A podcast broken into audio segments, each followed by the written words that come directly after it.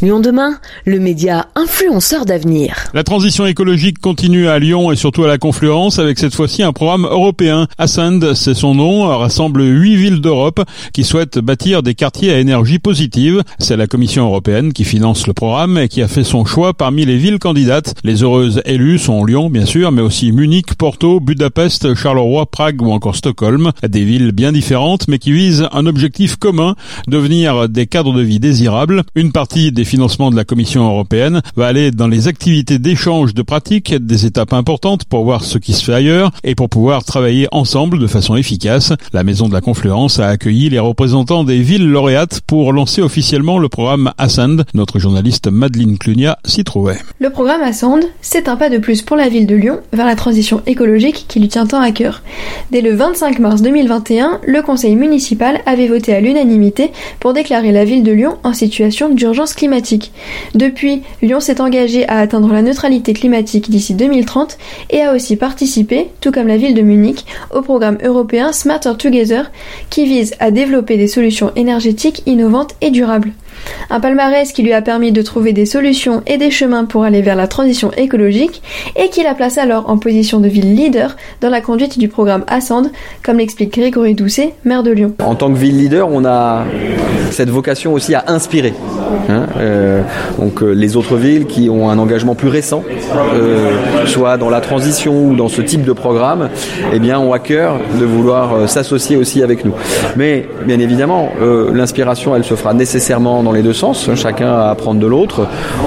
Je peux d'ores et déjà vous dire par exemple que la ville de Stockholm a déjà fait un gros travail par exemple sur ses mobilités, a des choses euh, à, nous, à nous partager. Donc on ira voir bien évidemment la ville de Stockholm. La ville de Prague est aussi intéressante pour nous parce que c'est une ville qui a un très fort patrimoine historique.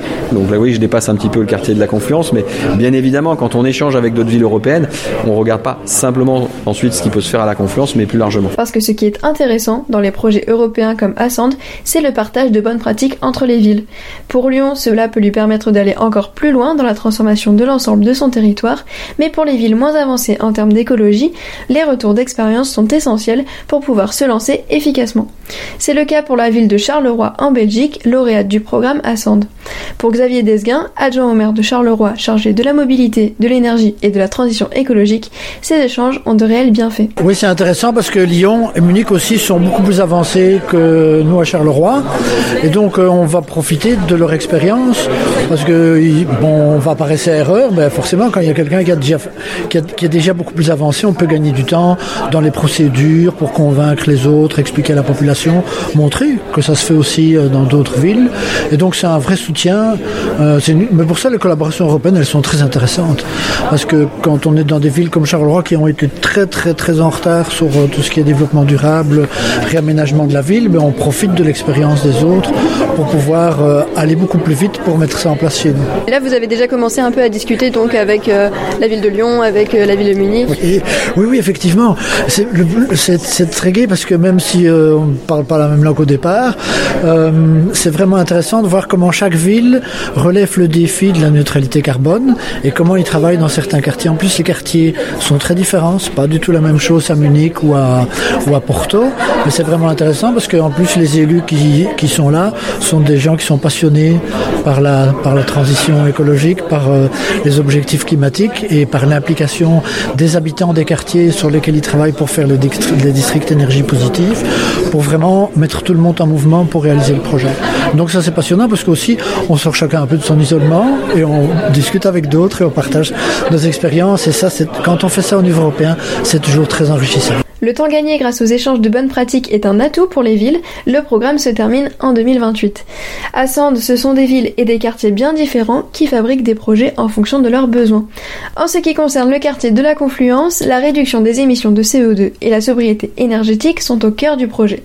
Pour cela, le développement des mobilités douces est privilégié avec la construction de trois nouvelles lignes de tramway ou encore l'aménagement d'espaces urbains favorables aux piétons. Et surtout, ce qui a été déjà largement commencé à la Confluence, C'est le déploiement des panneaux photovoltaïques, un développement des énergies renouvelables que Lyon veut faire avec les habitants, comme l'explique Maxime Valentin, directeur de l'innovation et du développement durable à la SPL Lyon Confluence. La question qu'on essaye de, régler, c'est comment on fait pour cette énergie renouvelable, euh, qui dont le prix peut être garanti sur plusieurs années, puisse bénéficier directement aux habitants et passe pas par des intermédiaires, des financements, que ce soit des subventions ou autres. Donc l'idée, c'est de développer en quelque part des nouveaux modèles euh, économiques pour faire en sorte que l'énergie euh, renouvelable soit aussi consommée localement et bénéficie directement à ses habitants. Donc c'est un peu emblématique du, programme ASEN, c'est mettre l'innovation au service de l'environnement, mais l'environnement directement au service des habitants. Pour réaliser ce projet, la Commission européenne investit 3 millions d'euros pour développer le réseau de panneaux photovoltaïques à la Confluence. En tout, dans le programme Ascend, ce sont 20 millions d'euros qui ont été débloqués pour permettre à ces huit villes de développer des quartiers à énergie positive.